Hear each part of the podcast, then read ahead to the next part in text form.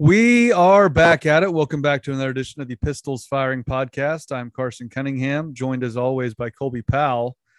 Well, Colby, it was time for an emergency podcast. We normally don't tape on Wednesday nights to preview a, a Saturday football game, but the NCAA ruling came down. Oklahoma State basketball is uh, getting hosed, much like OSU is familiar with with the NCAA. So we thought we would tape uh, tonight instead. It is same story, different day with the NCAA. It's just we have so so much ground to cover in this pod, and uh, it's just it's been a day, man. It's been a it's been a rough day. It really has, and you know, word started trickling out early on, on Wednesday morning that OSU was going to hold a press conference, and I don't know how you felt about it, Colby. Just kind of just go through the day as as it occurred my first instinct was OSU was fed up with without having any reasoning for why they haven't had a decision yet. So I thought they were going to hold a press conference to kind of hold the NCAA's feet to the fire. But um, word soon quickly turned that the NCAA was going to hold up their their ban, and sure enough, a release from OSU 15 minutes before their press conference started basically reacted to with all the reports that the NCAA was going to uphold the um, the three year probation, the one year postseason ban, the reduction of scholarships, and and uh, it's I don't even know how to how to start to tackle this, Colby, other than I was shocked. I really thought this was going to be either OSU saying, "What the heck? We, we play a game this week and we still haven't heard. It's been five years." And it gets flipped all the way to the worst possible case scenario in the blink of an eye. Uh, yeah, I mean, it's just it's been an absolute disaster of a day. My first thought when I heard they were having a press conference was, oh, they have a decision.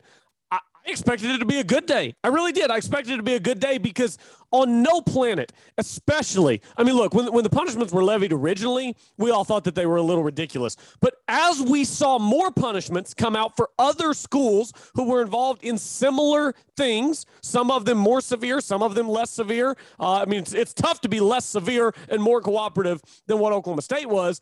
But as these things started rolling in, I thought it was a near impossibility that the cowards in the NCAA office and on the infractions committee and on the appeals committee would uphold these blasphemous punishments that clearly do not fit the crime. Also, those who were involved in the crime are not being punished. I was blown back by this this morning. Uh, I mean, it, it it it is really really cast a pall over today. And every time I watch that video of Boynton speaking. If you haven't watched the full 34 minute video, I highly recommend it. Uh, you know, the, the two minute clip of him getting emotional is circulating on social media, but the 34 minute video is worth watching where he and Chad Weiberg both talk more in depth about the NCAA. Mike Boynton goes name by name of those who, uh, of, of, those who were, took part in making this decision. And, you, you know, he called them out and he called it like it was. And, and he said, you know, they slept well tonight because they think that they've done something good here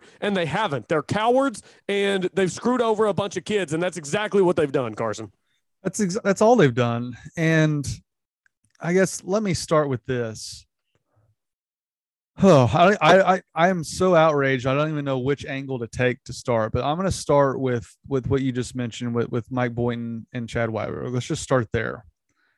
I thought they both were tremendous. And I think it's really telling that you're hearing a head coach of an NCAA basketball program and the athletic director of an NCAA athletic program essentially pull zero punches and call out the NCAA, call them, quote, broken, as Chad Weiberg said, shameful, as Mike Boynton said.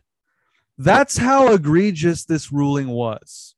And it was all the way back five years ago, or when did they initially rule on this, Colby? Was it last year when they, they when, they, it, when they uh, dropped the hammer on OSU and they haven't yeah. dropped the hammer on anybody else this far? Yeah, it was roughly 17 months ago that they ruled on this. 17 months that they ruled it took for the appeal, even though the last hearing was on February 7th. And now they punished the 2021 2022 team for uh, allegations that took place five years ago. Or well, not even allegations. Oklahoma State's admitted to it. It happened. It's just not nearly worthy of the punishment that was levied and I, I I think it's it's super telling.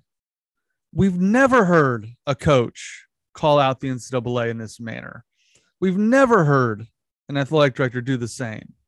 That just that spells it out plain as day. One, how egregious the ruling was.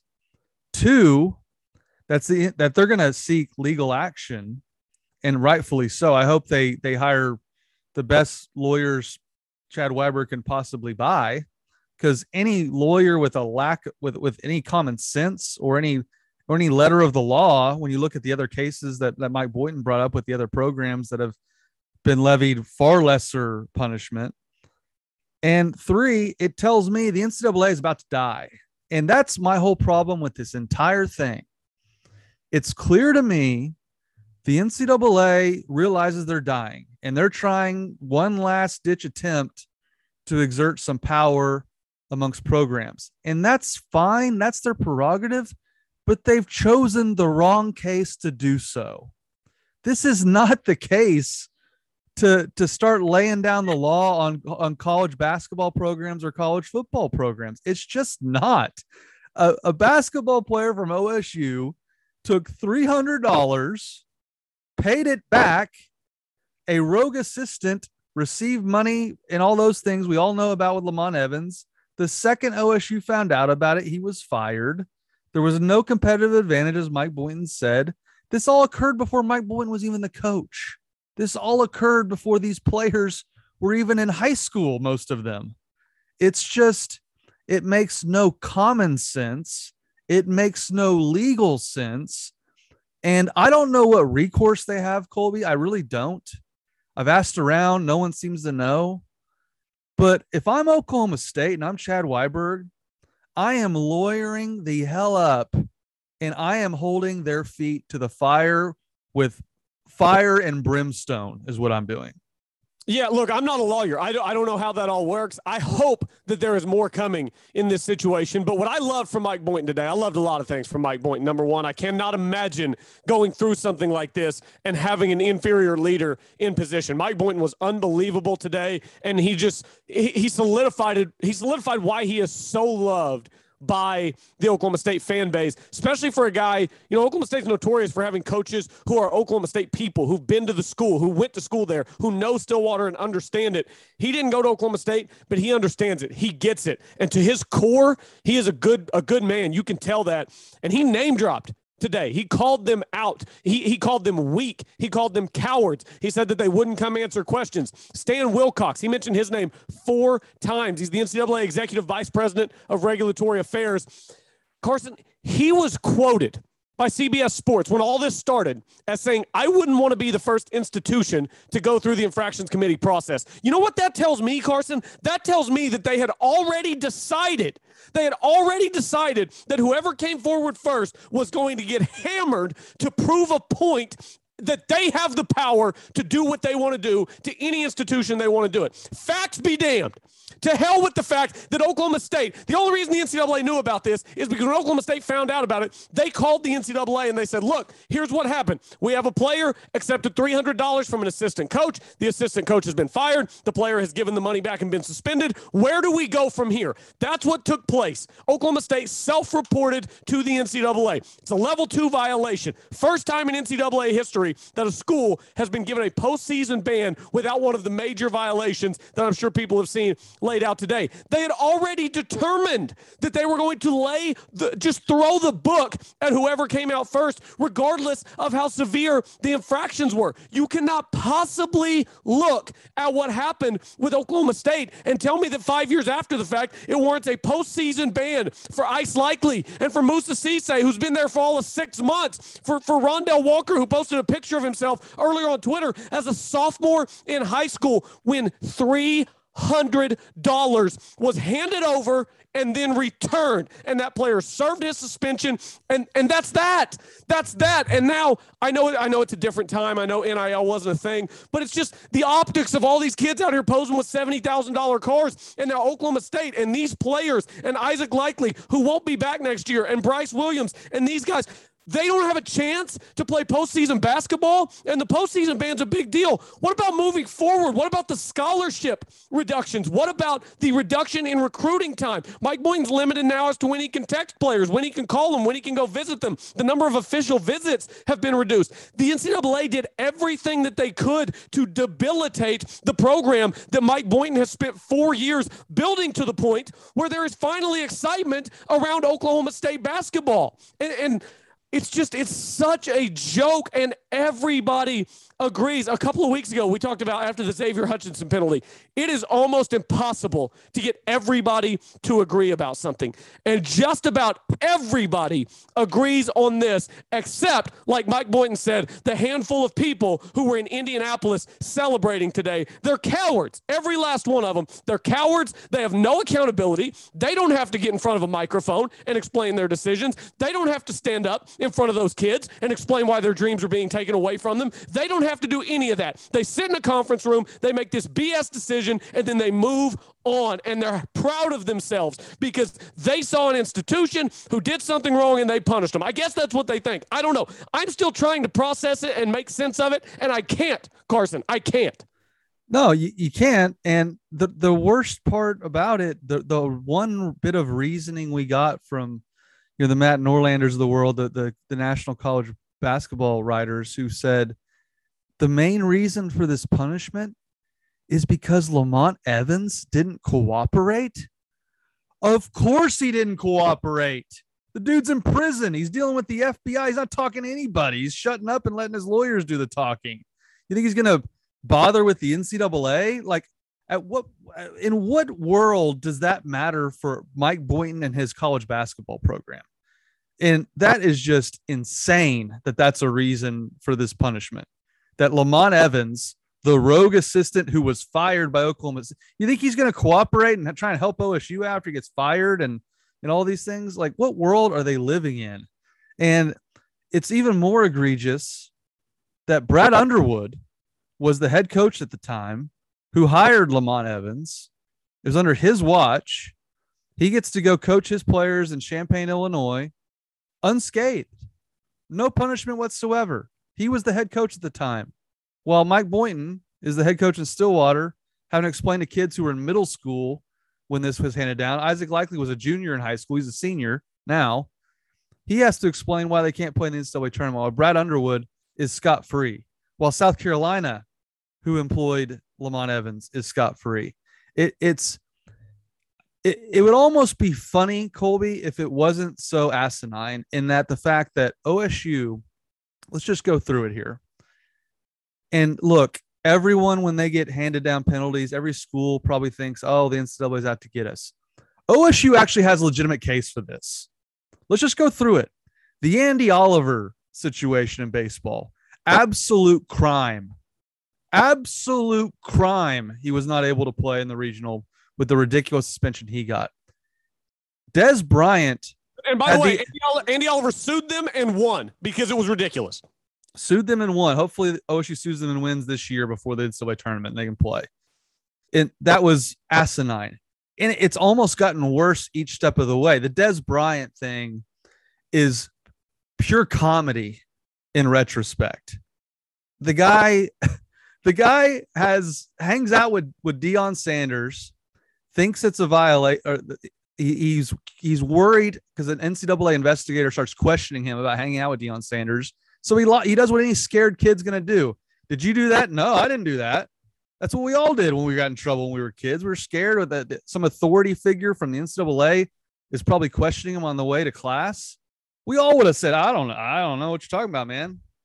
That that lie is all of a sudden a, a full season suspension, nine games. He doesn't get to play the rest of the year a guy who was an All American, was a borderline Heisman candidate coming into that year, doesn't get to play. And Dez Bryant has since, I've tweeted about this in the past.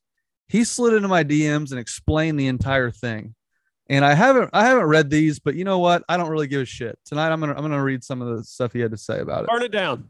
Burn, uh, down. burn it down. And it's gonna take me a second to pull it up, but so we go through that. Okay, here we go. Here's Dez.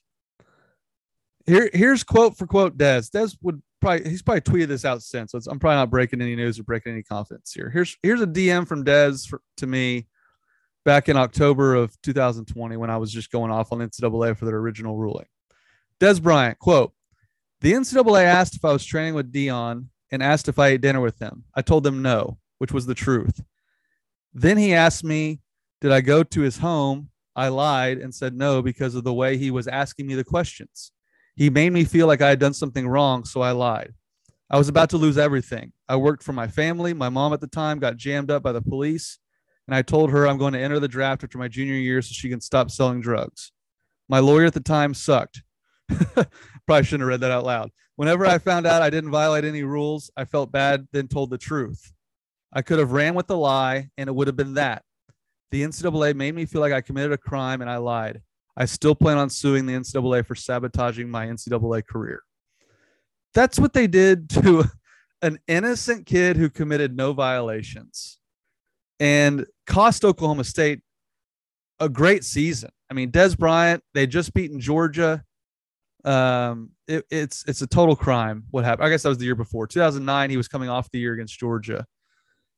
And yeah, then yeah. Still, still, should be criminal what they did to Dez Bryant, and, and, it shouldn't be legal what they did to Dez Bryant. And now this is this is pulling up old emotions that I've had from past injustices from the NCAA, namely the Dez Bryant one. And, and I'm even more upset today because as egregious as that was, and it was beyond egregious. Can you believe that's the process? Can you believe no, it's just some no. some random stranger just berating Dez that he and making making him feel like he just committed a crime when he he did he hung out he had the audacity to hang out with Deion Sanders like that's no. a joke I, I, can't believe that that's the process. I can't believe that it, it, almost seems like they were they're just intentionally cruel to Oklahoma State. They have Mike Boynton fly to Atlanta on January 20th of this year to go to a hearing the day before a Bedlam game. Right, because we've got an entire calendar year to figure out this appeal. 17 months this appeal. We've waited for this decision. And in these 17 months, the day they have the hearing is the day before Bedlam because we need to do it right in the middle of the season, right on the eve of one of your biggest games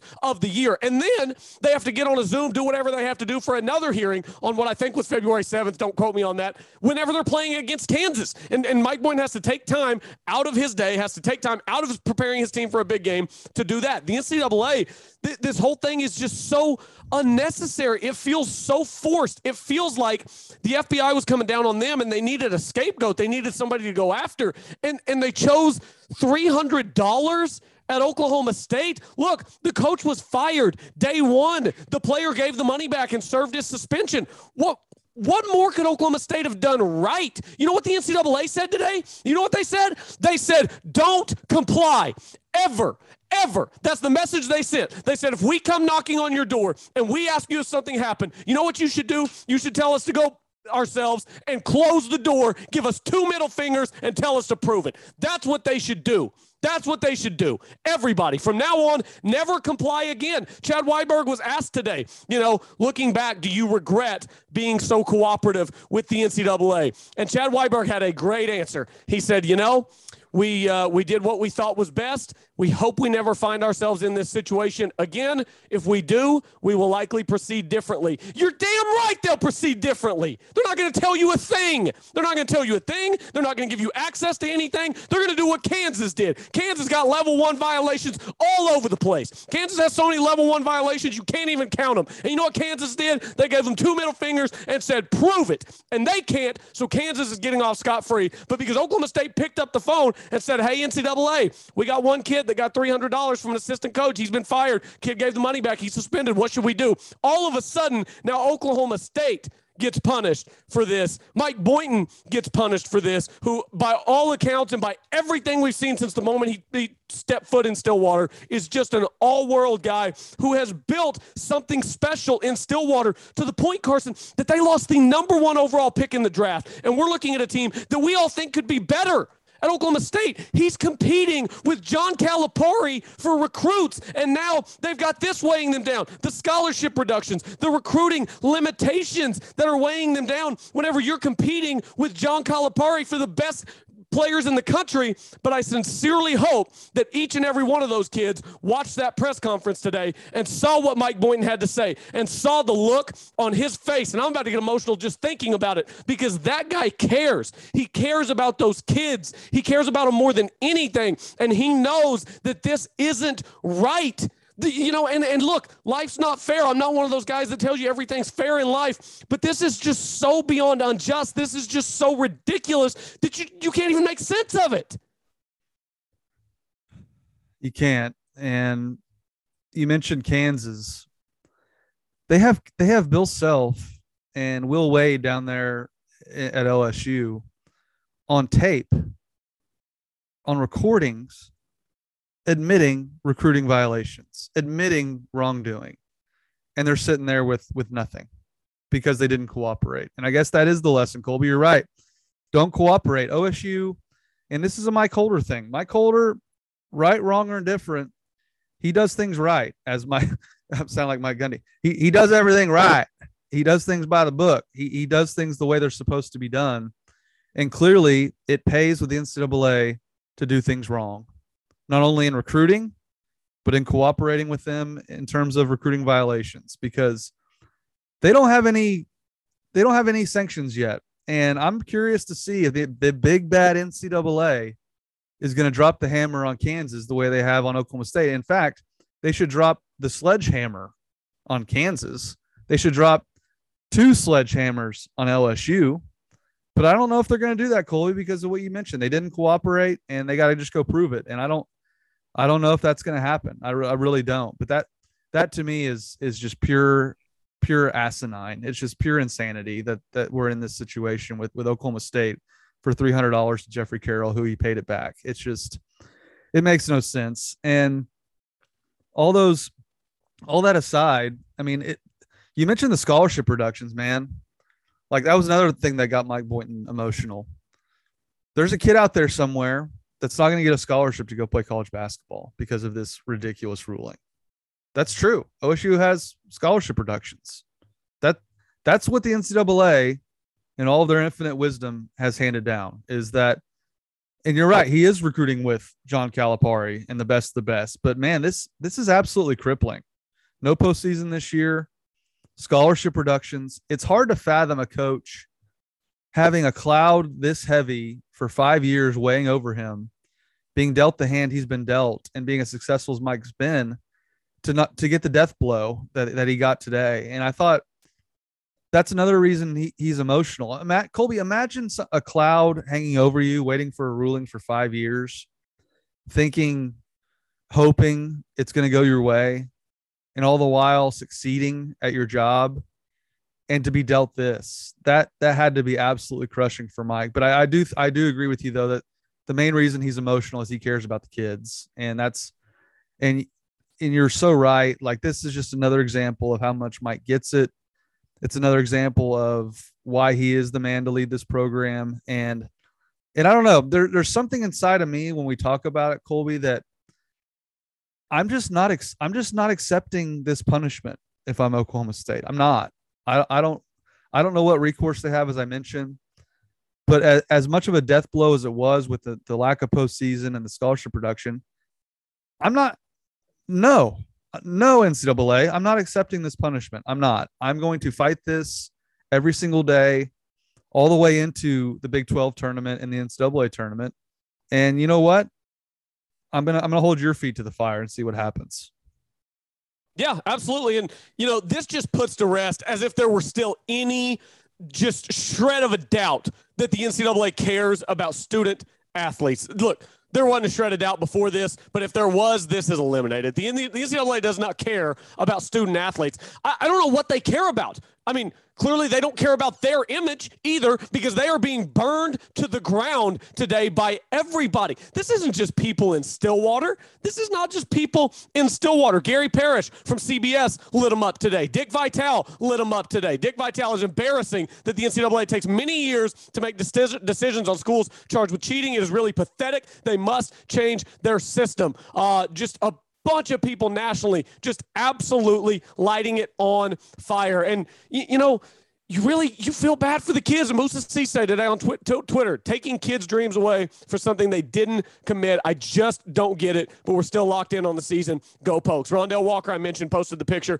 of him whenever he was a sophomore in high school. It's just it's unbelievable. 517 days after being punished, they, they lay this down. And Carson, when the initial punishment was handed down, I, I don't remember my exact reaction. I'm pretty sure that I was upset, but I didn't fully freak out because I'm like, you know, there is an appeals process, and there is just no way that this lunacy finds its way through an appeals process. What I didn't factor in is that the people working on the appeals committee are apparently cut from the same cloth that the people on the original infractions committee are cut from if they thought that this was the right decision. And I, I love that Mike Boynton called them out by name today. Stan Wilcox, John Duncan, Russell Register, Sharika Montgomery, Ellen Ferris, Anthony Jenkins, Jonathan Alger, Allison Rich, David Shipley, Alberto Gonzalez, Joel Maturi, Gary Miller, Vincent Castro, Larry Parkinson, Thomas Sullivan, uh, and Sankar Suryanaran. Uh, I mean, all of them, every last one of them, cowards get in front of a mic and answer questions, explain why you did what you did. There's no accountability. Carson, how can there not be accountability for anything like this?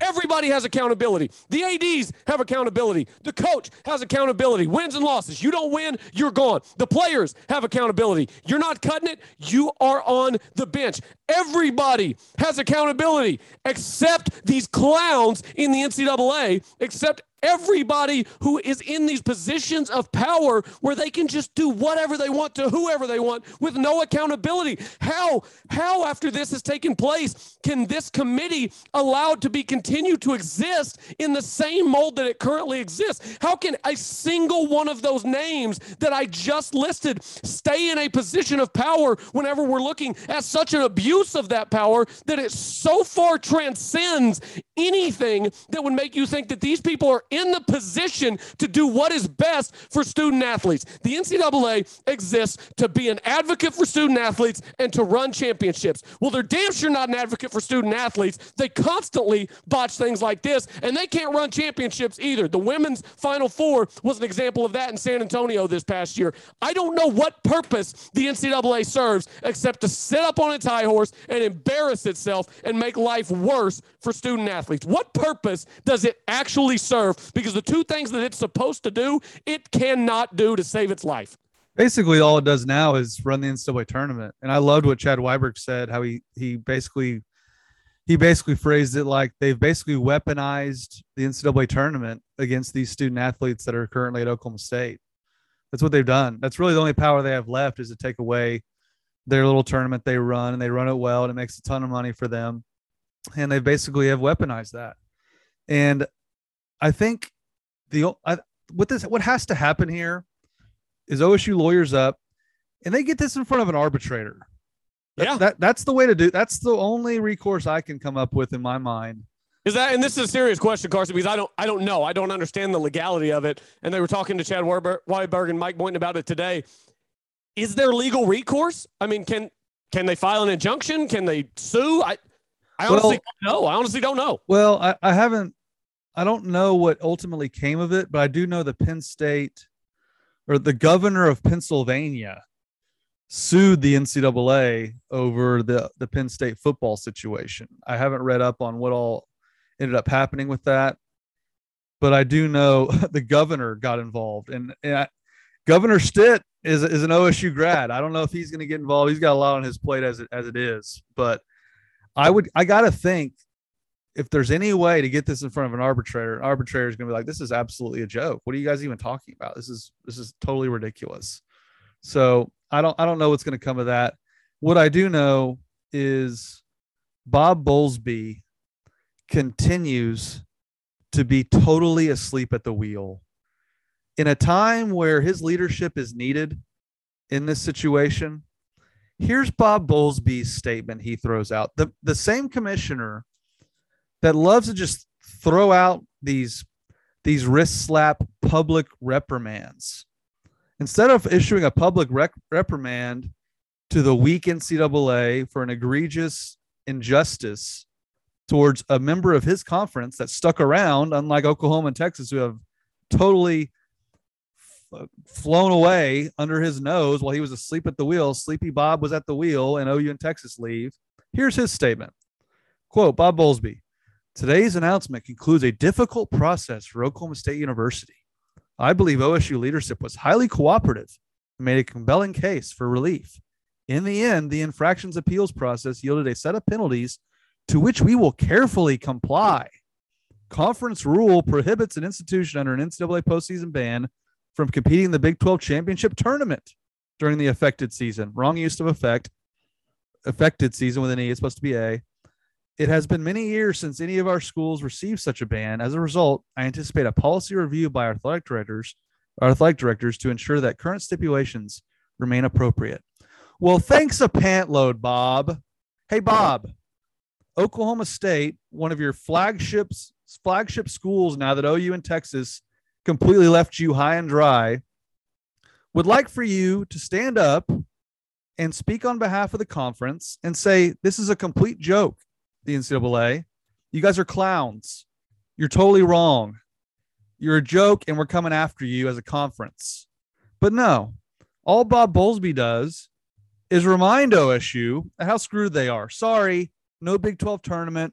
That's the statement we got out of the conference office from Bob freaking Bowlesby. Are you kidding me? This guy is worthless. What has this guy ever done other than ruin the Big 12? And the one chance he gets to get a little bit of support, show a little bit of leadership, he tucks his tail between his legs and just reminds them, oh, yeah, can't play in the Big 12 tournament either. Sorry. What a joke that guy is, man. Yeah, so whenever I heard the news this morning that the uh, the punishments were upheld, I was shocked. Whenever I saw the statement from Bob Bowlesby, I was not. It was exactly what I expected from Bob Bowlesby because we know what Bob Bowlesby is. He's nothing. He doesn't do anything. I, I don't know what he does on a daily basis, Monday through Friday. Somebody please explain to me what Bob Bowlesby is doing because his job title is Big 12 commissioner you could have fooled me, Bob Bowlesby. You can make an argument that once Oklahoma and Texas are gone, Oklahoma State will be the flagship program of the Big 12 conference. And this comes out, and Bob Bowlesby says, well, I know Oklahoma State was hoping for a better result, but I just want to remind them that we're also not going to allow them to play in the conference tournament. And then there's there's some gray area about whether that policy can be overturned and they can play in the conference tournament. I'm just going to tell you, I'm not going to hold my breath. I'm not going to hold my breath on something good happening for Oklahoma State uh, in, in this just debacle of a situation. I, I mean, it's the exact right word that you use. Useless. Bob Bowlesby is useless. What does he do? What purpose did that statement serve? Nothing. Is he scared of the NCAA? I, I mean, you're going to lose OU in Texas. Maybe you need to be in the good graces of the NCAA for some other reasons. I don't know. I don't. Maybe he's scared, but if he is, I, I don't know, man. It's just. Is he commissioning the conference? Because I certainly don't see that. I certainly don't see him living up to that job title. He's a joke, man. Just a total joke. It's just by the way, Bob, you're welcome on the pod anytime. Anytime. Tomorrow. Come on. Let's do it. Let's talk. It's he's a joke, man. He ain't gonna do that. But it's just and again, it just it doesn't make common sense, let alone legal sense. So it's just but it's it's crazy though. The exhibition against UCO, I saw you got your tickets already. Like, is that place going to be sold out, Gallagher Iba, to show support for this team? It's it's been the one silver lining in this was how much everyone's gotten behind Oklahoma State basketball. Carson, this is going to galvanize the fan base in a way that we might not have seen before. I went on to get tickets today to the exhibition game Friday night. It, it's Oklahoma State and UCO. It's an exhibition Friday night, just just to get your legs underneath you before the season starts. I went in and there were some tickets in the second level, and they were like sixteen dollars each. I'm like, cool, we'll sit in the second level. I click on them, I go in. These tickets are no longer available. I did that three more times in the second level. The tickets were gone. They were gone. We ended up sitting in the third level in like the eighth or 11th row or whatever it was because I couldn't get tickets quick enough in the second level. I expect that place to be full. If you haven't gotten tickets, go look, see if there are any left because seriously, they deserve our support more than maybe any team at Oklahoma State has ever deserved our support. Mike Boynton, after the display of emotion that he put forward today, after those difficult conversations that he had to have with those kids, he deserves to have 13,200 in there for an exhibition game. Isaac Likely deserves it. Bryce Williams, Bryce Thompson, Rondell Walker, all these guys, they deserve for Gallagher Iba to be full on Friday. And not only on Friday, they deserve it to be full all season. I know it's not realistic for every game to be sold out, but the big big ones should be sold out, and Friday night should definitely be sold out because this this should galvanize the fan base. This is an injustice against this basketball team, who is a group of incredibly likable young men and incredibly talented young men. This should be a really really good team that Oklahoma State has. And you, you know the game's not until seven on Friday. I, I'm serious. If if you call yourself an Oklahoma State fan, Google up some tickets right now. Figure out how you can get yourself to Stillwater on Friday. Game's at seven. You've got time to get there after work. My wife doesn't get off until five. We'll probably get to the arena at six fifty if we're lucky. But get to Stillwater and support this program because they deserve it. They deserve every single seat to be full on Friday night. I, I totally expect that. And the OSU softball team, Kenny Gajewski was at practice today in an emotional day. And um, based on my research here, uh, let's see here. Penn State, okay, the governor sued the NCAA. The school was still on the hook for the $60 million fine. And again, this goes back to like the the Sandusky, Joe Paterno nonsense, that egregiousness that happened there. A school that actually deserved, you know, penalties. Uh, they fought to have the school slash state be able to use the fine and specific purposes. However, most of the penalties, like vacated wins, were dropped. Penn State and the state considered it a win, and they settled out of court. I'm curious to see if they could fight this and settle out of court to where they don't have to give up scholarships or, or postseason ban. I, I don't know, but Oklahoma State certainly is well within their rights to lawyer up, considering the nature of this case, considering the nature of the punishment and the crime. And look, the NCAA has has full jurisdiction on their sport. I get that, but what occurred here is just it's a total injustice. And I think any lawyer could tear them to shreds if they're able to get this in front of a judge. I really do. And again, I'm I'm no legal expert. Maybe we need to have a lawyer on the next podcast. But in my opinion, I think Oklahoma State has a case to just absolutely go after them. And it and Colby, this is where we've been heading for a long time. The NCAA has been dying a, a quick death the last year or two with the NIL. They've just been they've just been dying a, a quick death. And I think it's kind of crazy that Oklahoma State killed the BCS essentially when they should have played for the national championship in 2011. They might end up killing the NCAA too. It, it might just be Oklahoma State's job to do away with all the, the egregiousness that NCAA and, and everything that entails with them. Yeah, it's just it's unbelievable. What's going to happen is Oklahoma State's going to end up being a martyr and having to suffer all this, and then it's going to be better for programs down the road because Oklahoma State had to go through it. And I, I just I don't think that they even really fathom the message that they were sending with this decision. You know what they told every young man in that room, and not only every young man in that room, but young people all over the place. They told them if you do something wrong, you do not admit to it. You do not take responsibility for your actions because if you do, things are going to get bad for you. That's the message they sent. The message they sent was to, to, tell people don't take responsibility for your actions, don't take accountability for your actions. Just move on, hope you don't get caught, and hope for the best. That's the message that they sent. I mean, this is the NCAA we're talking about. The, the national what what is what does NCAA even stand for? I can't even remember now. I, I was going to say National Communists Against Athletes because that's just the first thing that pops into my head. What does NCAA even stand for? I'm brain dead. Uh, well, why are you asking me questions here?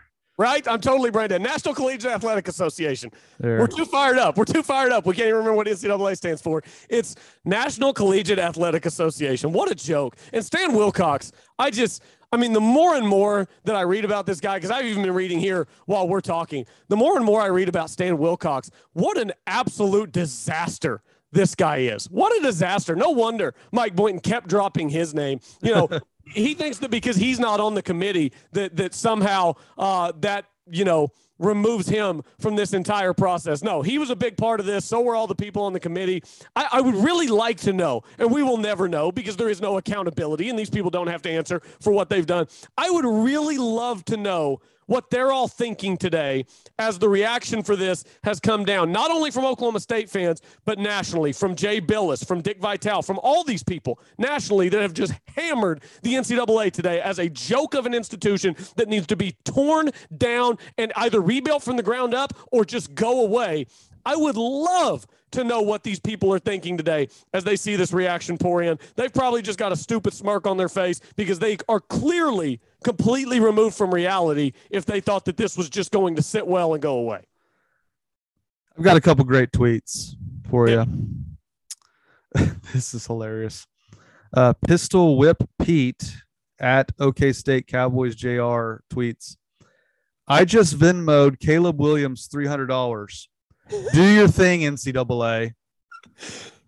Ban OU from competing in college football postseason this year. that, that, that was pretty funny.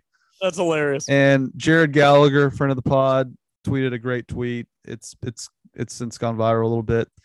Michigan State athletics employees knew about Larry Nassar for 20 years and received fewer NCAA infractions than Oklahoma State basketball. Oh, I saw that one too. I saw that one too. And by the way, I'm not even advocating that current athletes at Michigan State should have to pay for what Larry Nassar did because that would be ridiculous. You know who should have to pay for what happened to Michigan State? Every single person who was involved, not the athletes of today, because again, that would be ridiculous for some kid who was in third grade at the time to pay for the mistakes of Larry Nassar. That's who should pay. Any other adults in the building who knew should pay. Those are the people that should be punished, not the 19 year olds who were seven when these things took place. Exactly. That that's that's the real wrong here. I mean, just it's it's absolutely insane that they're punishing Moussa Cisse, Rondo Walker, the whole team. It's just it's crazy. Another great tweet from Jared Gallagher. He was all over this today. He's got a great thread going on just on just the the hypocrisy amongst the NCAA infractions committee. He he tweeted, the chairperson of the NCAA infractions appeals committee was the associate VP for athletic compliance at USC in 2010 when the NCAA handed them the Reggie Bush sanctions. They appealed and it was denied in 2011 looks like someone is still bitter. That's a real case of cheating, the Reggie Bush thing. That's a that's an actual case of cheating. And they were denied the appeal. But Oklahoma State fully cooperates, pays the measly little $300 back, fires the rogue assistant who's now in jail, who actually coached longer and, and had more influence at South Carolina and was on Brad Underwood's staff. And Brad Underwood, again, scot free.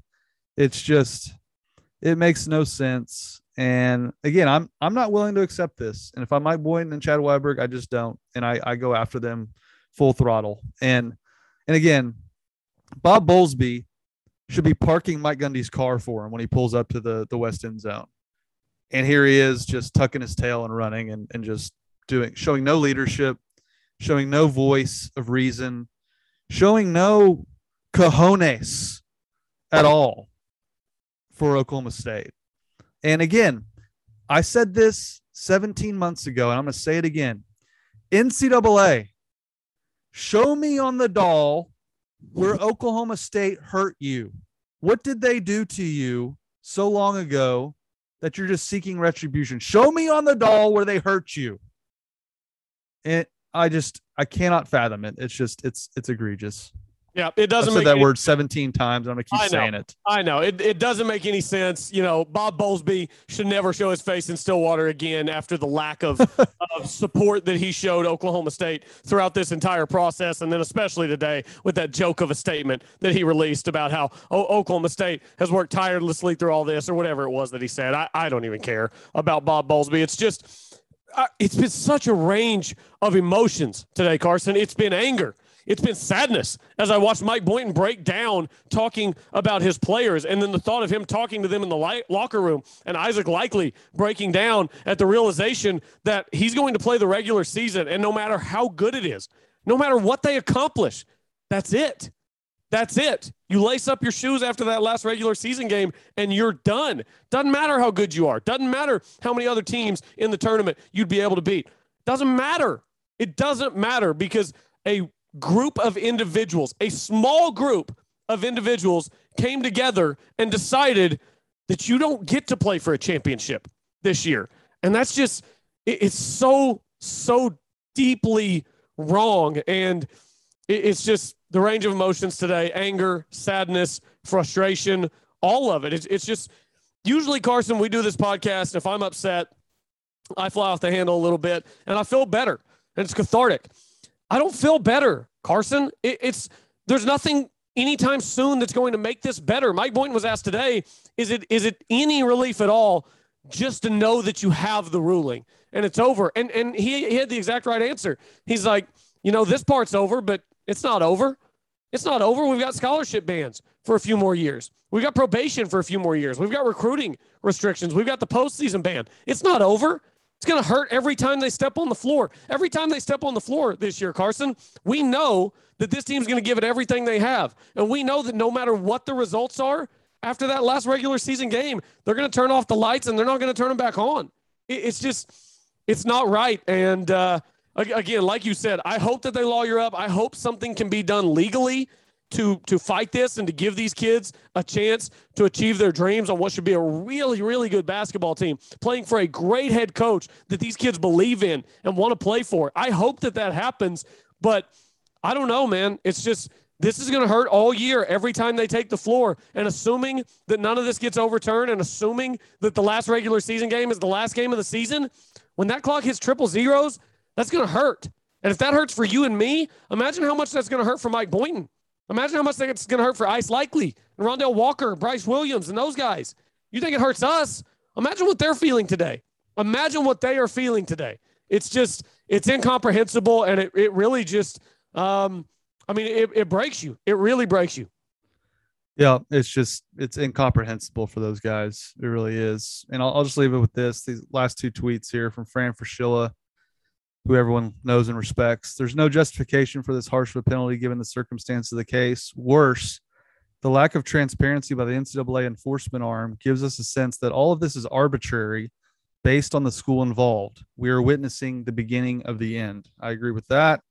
Yeah. And lastly, going to be a martyr, Carson. I promise. Oklahoma State's going to be a martyr that's going to help tear down the NCAA. I agree. And Jeff Goodman makes a good point. He said the NCAA should not be allowed to hit teams with postseason bans for the season once the semester has begun. So I think all that's right. And I will say this, Colby, in closing before we switch to football, Oklahoma State can still win the Big 12 conference regular season title. So here's what Mike Boynton's going to be saying game one before they play UCO. I guess there's only one thing left to do. What's that? Win the whole fucking thing.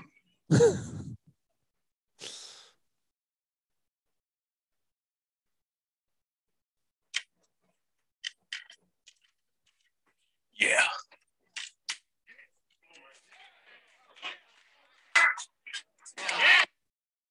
That's all I was left to do, Colby. I have a question, Carson. Am I the worst if I don't know what that's from? Major League, man. Come on. Oh shoot. Okay, I forgot. I've seen Major League on a number of occasions. I just okay. forgot, so I'm not to be held accountable. Well, you couldn't see the video, so I, will right. I'll I'll let that one slide. But, right. It's just Man, I, I hope that the fan base gives this program the support they deserve. I understand not everybody can get to Stillwater on, on every Tuesday night. I get that. But when you can get there, get there because this team deserves your respect. They deserve your support. I mean, these guys now, knowing what they know about what the season has in store for them and about what the NCAA has done for them, they still have to lace it up, what, 35 times this year and get after it. And uh, I, I, really hope that the fan base supports them as much as they can. I had no intentions of going to the exhibition game Friday night. News broke this morning, and I'm like, there, there's no way I can't be there. There's just no way that I can't be there. Um, you know, Oklahoma State is a family. It, it, really is. It's a family. And when stuff like this happens, we come together. It's and, and I don't even expect people who aren't Oklahoma State fans, uh, people who don't understand it, people who aren't in the family. I don't expect them to get it but we all get it because we are in the family. And, and I really hope that that shows up at Gallagher Iba this year. Yep. I'm with you. So that's, that's the emergency podcast for basketball. We do have a football game to talk about. Oklahoma State traveling to Morgantown, West Virginia. Fortunately, it's a 2:30 kick, not a night kick. Again, Colby, we didn't get to talk about this last show, but the, the line opened at about three, three and a half. A curious line considering how good Oklahoma State has been this year. And, you know, West Virginia's played better coming off the win against Iowa State. They've kind of righted the ship a little bit. But were you surprised about the uh, the point spread being as small as it is? Um, you know, not necessarily. Probably just because West Virginia did beat Iowa State last week, and and I was talking to some people about this last week. I think the schedule actually broke fairly well for Oklahoma State, where they had Kansas the week after that Iowa State game, because I liked West Virginia last week against Iowa State for one reason. I watched every snap of the Oklahoma State Iowa State game, and that was a physical battle for four quarters. Those teams just absolutely drilled each other for four quarters and they were going to be tired. And Iowa State looked tired as they got beat by West Virginia. And yes, they did get hosed by the officials a couple times in the fourth quarter. Oklahoma State got hosed in Ames. It happens. That's part of it whenever you play in the Big 12. Line sits at three and a half now. Oklahoma State minus three and a half, and it's slightly juiced to that side a little bit. I, uh, I don't know, Carson. I, have an, an maybe even an irrational amount of confidence about this game, considering that the only team Oklahoma State's blown out is Kansas. I think Oklahoma State wins this game by double digits. Am I am I crazy? Do I need to talk down here? I don't think you're crazy. Again, I'm high on OSU's offense considering they're playing. Now, again, West Virginia's defense is better than the rest of their schedule remaining um, for sure. But I mean, Oklahoma State's defense is allowing the second best number in yards per play allowed, their defense. Georgia's number one at 3.8. Oklahoma State's at 4.0, 0.2 behind Georgia. And again, Georgia's defense to me is the best defense I've seen over the last five, 10 years. They're they're back.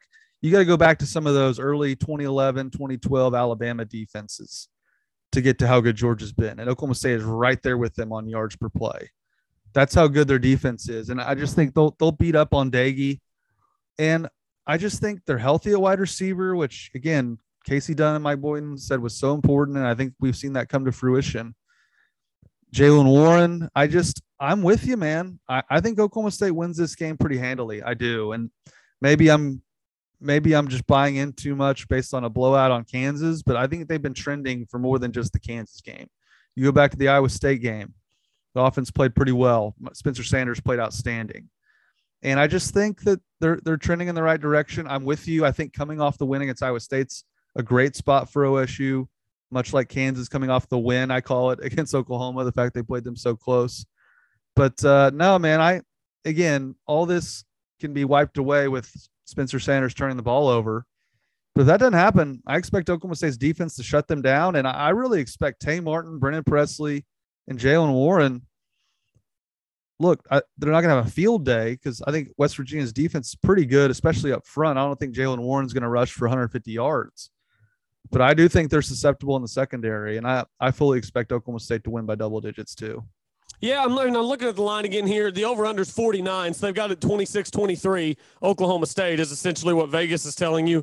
I Man, and, and, maybe I shouldn't feel this way. I don't know. Maybe we're riding a high from the Kansas game. Maybe we're just trying to make ourselves feel better because it's been a bad day. I don't know. But I'm looking at this game and I'm like, I think Oklahoma State could win this game 38 to 13. And, and that's crazy. That that's probably won't be the score that I pick. But I wouldn't be shocked if that happened. I don't think West Virginia is some sort of world beater. I think as far as four and four teams go, they're a pretty good four and four team. Good defensive front that Oklahoma State will have to manage. But, you know, Oklahoma State presents them something that Iowa State really didn't. Oklahoma State's got a quarterback who's going to keep it and run. And I think that that's going to be essential in this game for Oklahoma State to really have success on the ground. Spencer's going to have to have some keepers, and he's going to have to continue to take care of the ball the way that he has the past two weeks.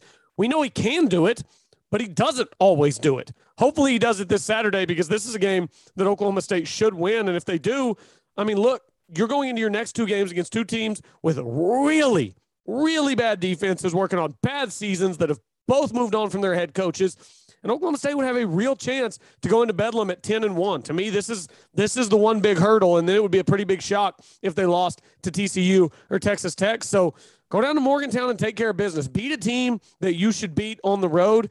And for whatever reason, Carson, Oklahoma State's been good in Morgantown. They've been close, they've been weird, but they've been good in Morgantown. They've been I, so I weird. They have been so weird, man. It, it's hard to describe some of the odd things that have taken place between OSU and West Virginia and Morgantown. What was that game? Was that the JW Walsh game? Uh, that they went to like overtime in Morgantown. It was a night game. I was driving back from I think OU Texas that weekend, covering that game. They they've had some some strange outings there, but um, but I'm with you. I'm picking Oklahoma State to win 35 to 14. Again, that's how confident I am in Oklahoma State's defense.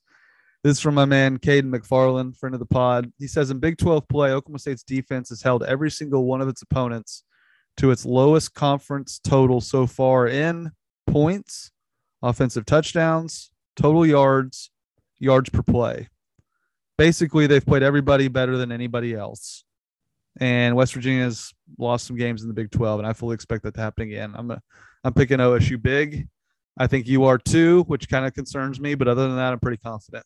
Yeah, the game I was thinking about was the 2019 game where Dru Brown goes in and goes 22 of 29 for 196 and two touchdowns, and Oklahoma State wins 20 to 13 by outscoring West Virginia by 10 in the fourth quarter. It's just weird games in Morgantown.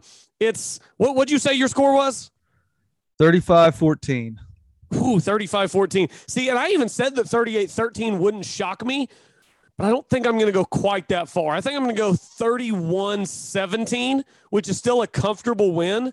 But I, I don't know, man. I don't know if people out there feel as confident as we do. Maybe, maybe we're crazy. Maybe, maybe the Kansas game is the one game that Oklahoma State's blowing somebody out, and it's Kansas, and we're crazy. But I just I feel good about it. I feel like this team is starting to to rise toward its peak, uh, and it'd be really nice for that to happen in November for once because we've seen this team peak quite a bit in September and October. We haven't seen a ton of peaking in November, uh, and I know that we would all love to see that, especially after the rough day we've had today. An Oklahoma State blowout on Saturday would feel really good.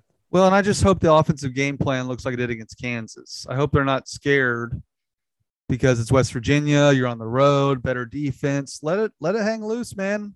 Play like you're playing Kansas. Like we, we mentioned on the last podcast, the play calling was so much more inventive so much more creative. If they do that, I think they'll be fine. Now, if if Gundy just does the him and Dunn do the deal where when they're better than a team and they just think they can just run it off tackle and throw it sideways and they'll get out of there with a win, they probably still might win, but it's going to be a nail biter. And I just hope they don't let your let your boys make some plays. Let let your athletes go out athlete West Virginia. Let Tay Martin and Brennan Presley do their thing. Get it to Jaylen Warren and, and some good spots. Use that motion you use with Brennan Presley.